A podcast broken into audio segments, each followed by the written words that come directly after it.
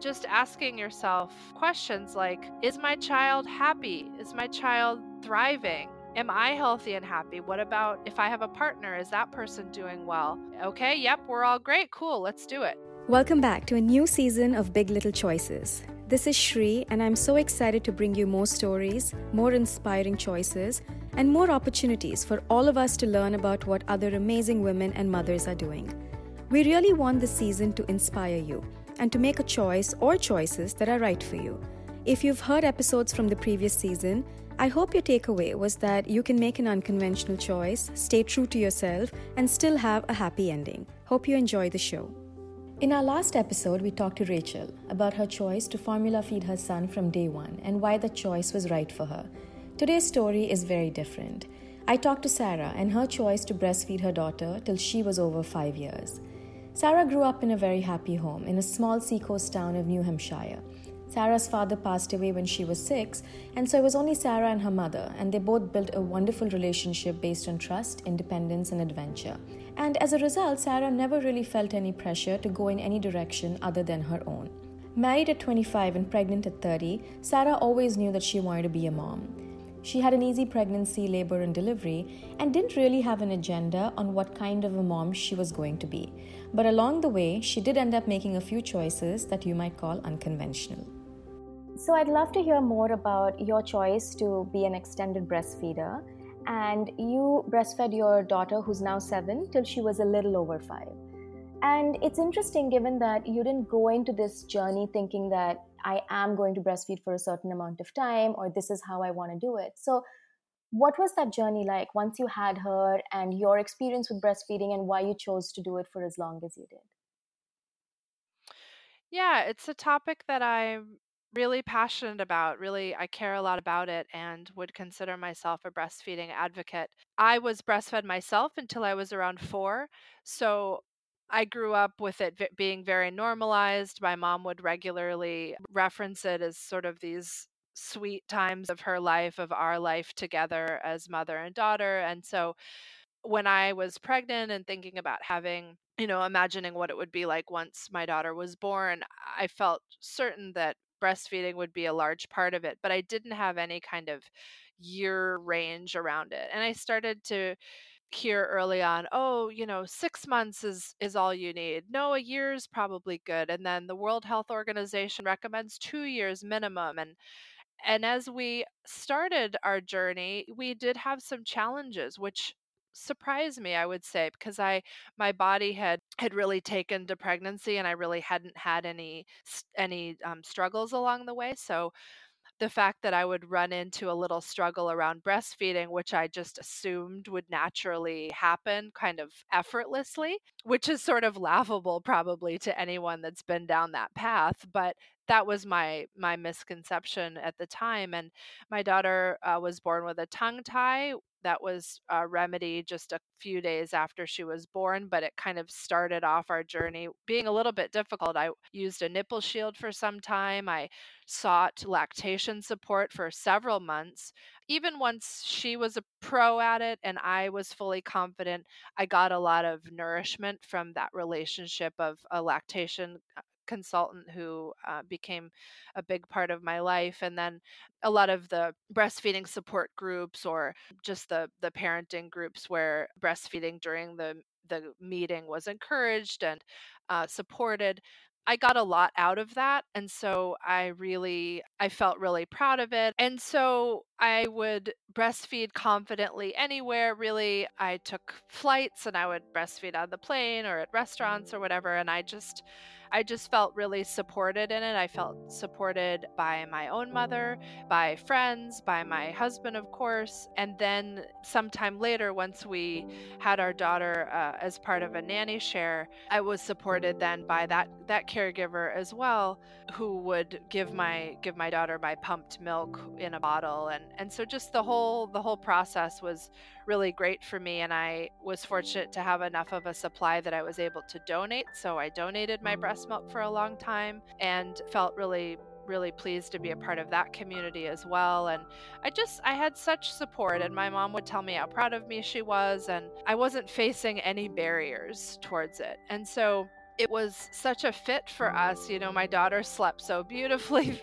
She'd breastfeed to sleep a lot. Uh, we did, which at the time I didn't know there was a name for it and that it was whole swath of people that do this, but contact napping, where I napped with her. Um, I would hop in bed with her and, and breastfeed her to sleep. And we did that for years. And it would be a time for us to connect and a time for me to rest and sleep as well. And so one month led into another, led into a year and two and three. And it just was such a fit for our family and i i worked full time and so i'd come home and it was just a really great time for us to reconnect and you know for her to be comforted and healthy and she's got to this day an incredible immune system which i do attribute to those all those years as you know i'm sure there's a lot of factors there but certainly i feel confident that that has a huge part of it. And eh, it just it wasn't necessarily my plan but i as we passed the year mark and the two year mark, I started to read up on it. Like, what is this thing called that we're doing? I wonder if we're,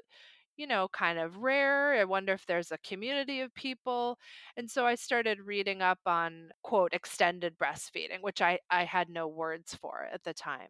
And I thought, this is working for me. You know, I'm able to live my life, care for my child. She's happy and thriving. I'm happy and thriving. Everyone in this family of ours is doing well. Why stop this? And um, it's not like I was shouting it from the rooftops that we were still breastfeeding uh, as the years went by, but it wasn't a big hidden thing either. And then obviously as she got older and, and into school age and all that, it would really just be a nighttime snuggle as as we read books together before bed. It wasn't like a constant on demand breastfeeding type situation as it as it was in the baby and toddler years. It, it was much more of a part of our sort of sweet settling down bedtime routine and it really worked for us and i read more about it and felt really proud of us for that and um and it it just worked and then i and i told her when you're ready to stop when you don't want to do this anymore or if you for whatever reason you just don't want to breastfeed anymore let's let's talk about it. And one day i was in the shower and she came in and she popped her head around the curtain and she said mama you know there's there's no more milk and i i don't think i want to breastfeed anymore and you know i just sort of paused for a while just to kind of think about her words and i said okay buddy all right that's great and we just we just kind of like celebrated it and and let it go. So from what you're saying it sounds like it was a pretty organic experience right? You it was pretty straightforward for you to get into breastfeeding. Once you sorted out the tongue tie situation you had a very supportive community your mom and so on but was there anything else that really drove you to doing this for an extended period of time? Was it something about connection? Was it something about your own memories from your childhood? Like, what was it that kind of like kept you going till she was five? I think because I was breastfed till I was four, and I had this sort of family folklore stories of how wonderful that was, I I expected that I would breastfeed her for a long time, but I was really taking it day to day and which is how I guess I kind of parent in a lot of ways anyway is just like letting go of some control where I'm not always going to be able to control certain aspects. So let's just be open minded about how this unfolds. Let's kind of take each day as an adventure and and just kind of roll with it and and I did the same thing with our with our breastfeeding relationship but my daughter was so comforted and just, it was just the sweetest connection between us that I needed and wanted and loved maybe as much as she did and um you know, after being at work all day, I just always look, so looked forward to getting home and just having that that time with her where I knew it was ours to have together. And you know, if she wasn't feeling well, it always made her feel better. If she was had an upset stomach and couldn't keep food down, it was like the one thing that would help her. And if she hurt herself, it was a pain reliever. It was felt really healing to her, and I just didn't see any reason to stop because I wasn't facing any pressure to do so and or if or frankly if anyone was saying anything negative or judgmental about it it wasn't to me directly and i either ignored it or tuned it out or or just wasn't aware And do you think people were saying something? Because it sounds like you had a very supportive community, but at any point did you feel like, you know, after she was a certain age, if anybody wondered why you were um, still breastfeeding? Most people knew that I was still breastfeeding probably until she was around 3. And I and, you know, friends would say, "Oh, are you still breastfeeding?" And I'd say, "Yeah," you know, just like you know, without no need to further comment, just, "Yeah, we are." And and they typically wouldn't have anything to say, you know, either it was like just a question and or it was a supportive comment or whatever. i, I didn't have any friends give me any any, uh, trouble about it by any means. But then I would say after 3, you know, probably from 4 to 5, I don't know how many people were aware of it because it as I said, it was by that point very much a okay, we brushed our teeth and washed our hands and face and we're, you know, we're reading books in bed and it's just like this this private moment for us as as she was falling asleep. And so I didn't tell her you can't talk about this or you can't share this. I think I don't know if she told her little friends or, or peers or classmates or anything if she told them about it. I don't know if she thought it was different or uh, against the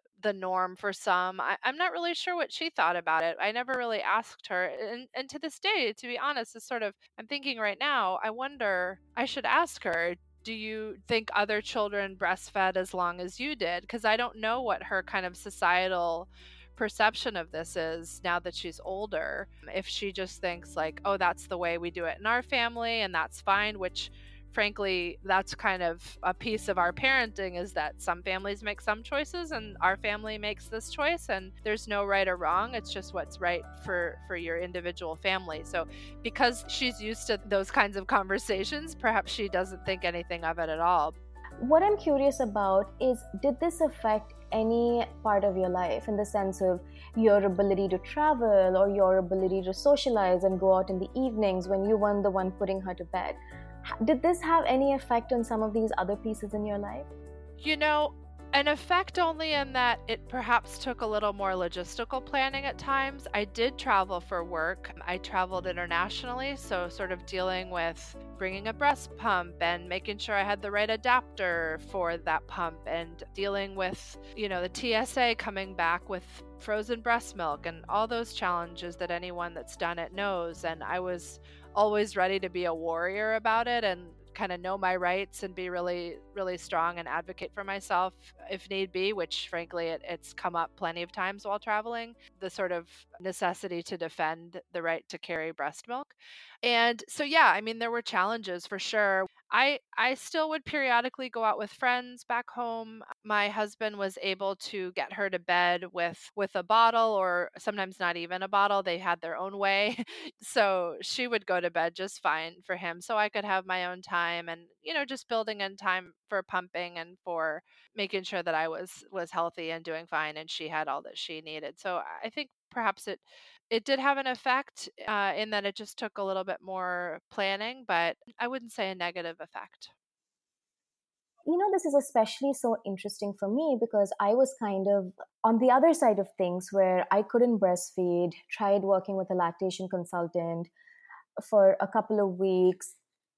At the very most, I was pumping like maybe three or four ounces a day, which was clearly not enough for my son. And then at some point, we had to switch over to formula. So you know it's it's really great to hear this perspective and your story which is that it can be easy it can be done and you know the, the piece that i love the most is your choice to do it for as long as you wanted to and not because you know the world health organization says something or your pediatrician says something but rather doing it in a way that just felt right for you and your daughter I do think my experience would have been different if I if I didn't have so much support and if it hadn't been so normalized in my own childhood. And when my daughter was born, right after I went back to work, my mom came to California and took care of her for her first year.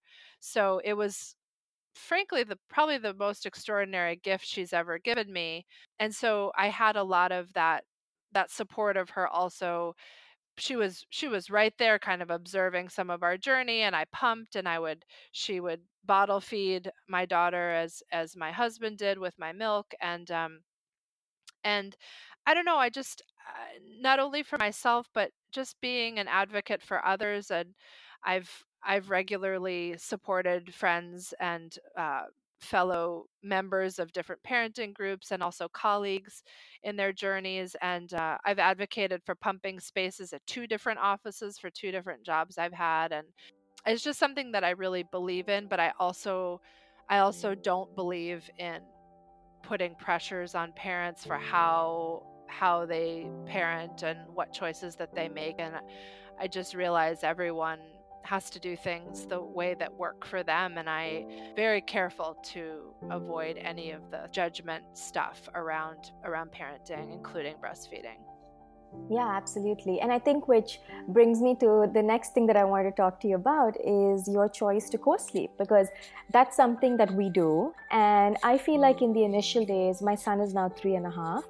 And in the initial days, when we chose not to sleep train, um, or even when we did very briefly and it didn't work out for us, and then ultimately we ended up co sleeping, there were very few people who were in the same boat as us. You know, the thing that I felt like I was constantly seeking was some sort of support or validation that this choice was okay. And it's ironic because I slept with my parents' bed till I was eight years old, as do as did so many of my friends who grew up in India, where culturally it's the norm when I took my son to India for the first time when he was six months and told my mom that I was going to keep him in a separate room, she was shocked. She was like, What are you talking about? Like, he should be sleeping in your room, ideally next to you in your bed. Why would you even consider putting him away somewhere else?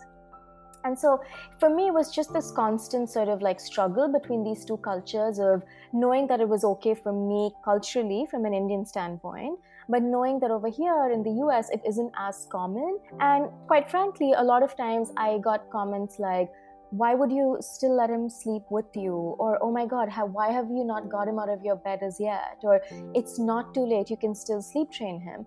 And I think it took me a good two and a half years to finally make peace with it. And I love it and I enjoy it. And I think, as with anything, there's downsides to stuff, and there is downsides to this too. But I think the positives outweigh it so much for me that it isn't that you know i have to justify it anymore i own it and i finally feel like co-sleeping is what's right for our family so i just really want to hear more about like your choice to co-sleep and how that sort of happened for co-sleeping i realize that it's so common in so many countries and cultures. And in this particular country, I think there's a, a, huge group of people that do it, but a small amount of people that admit it. And so it's been interesting to kind of understand that as I've gone over through the years. We kind of fell into it. It was not the game plan. We bought a crib, my husband and a friend assembled it. I had all these visions of wouldn't it just kind of be so sweet to watch her sleeping there and all these all these things. We lived in a small apartment at the time, so having her in her own room was both of no interest to me and also not a possibility based on the setup of our place. Once she outgrew the bassinet, the small bassinet we had next to our bed, we then were trying the crib. It was a disaster. She couldn't stand it. She wouldn't stay asleep in there at all. She'd be sound asleep in my arms, having breastfed to sleep, and I would go to lay her down and she'd wake wide up. We were spending so much time trying to get her to sleep. In a moment of desperation, around maybe she was four or five months old, I said to my husband, what if I lay in our bed and I nurse her to sleep and then I just sort of sneak away? And we've got pillows and we've got a little monitor. We also live in a tiny place. We can pop in anytime and check on her. What what about that? And we both decided, yeah, let's give that a try. That sounds right. So we did, and she slept brilliantly. And we realized we could get her to sleep. She's in a safe place, getting her healthy sleep. And we can be out here hanging on the couch, having dinner, watching a show, reading a book, whatever. And so that's what we did. And we made our bed a safe space for her sleep. And I realized I was sleeping so much better. I didn't have to keep getting up and down to breastfeed. I could just get her my breast right there while she was uh, right next to me. And then as she got older, she could access it herself. I didn't even wake up. And I just realized my quality of sleep is really good. I love having her close to me. My husband and I both felt really good about being so close and having her so safe with us. And once I went back to work, I really cherished it because it was a reconnection time. As the months and years went by, I realized, wow, I'm so in tune with her because if she had a restless night's sleep or she had a growing pain or she had a bad dream or a fever, I was hyper aware of that in the moment it was happening and I could we could help her address it and help her through it and we both just had this deep connection with her around around that that really sprang from that and I did go to a workshop on sleep training just to kind of check it out because I was feeling some societal pressures around sleep training. As a first time parent, you think like, "Oh, that's what I'm what I'm supposed to do, what I'm meant to do." Yeah, so I I checked out some books and I went to a workshop. Well, that's just eh, that is not a fit for my children, either of them. There is absolutely no way that a sleep training scenario of the most gentle or the most extreme would ever work for them. There's no way. And you have to know your little people and you have to know your own heart and know what you can handle and know what your child can handle.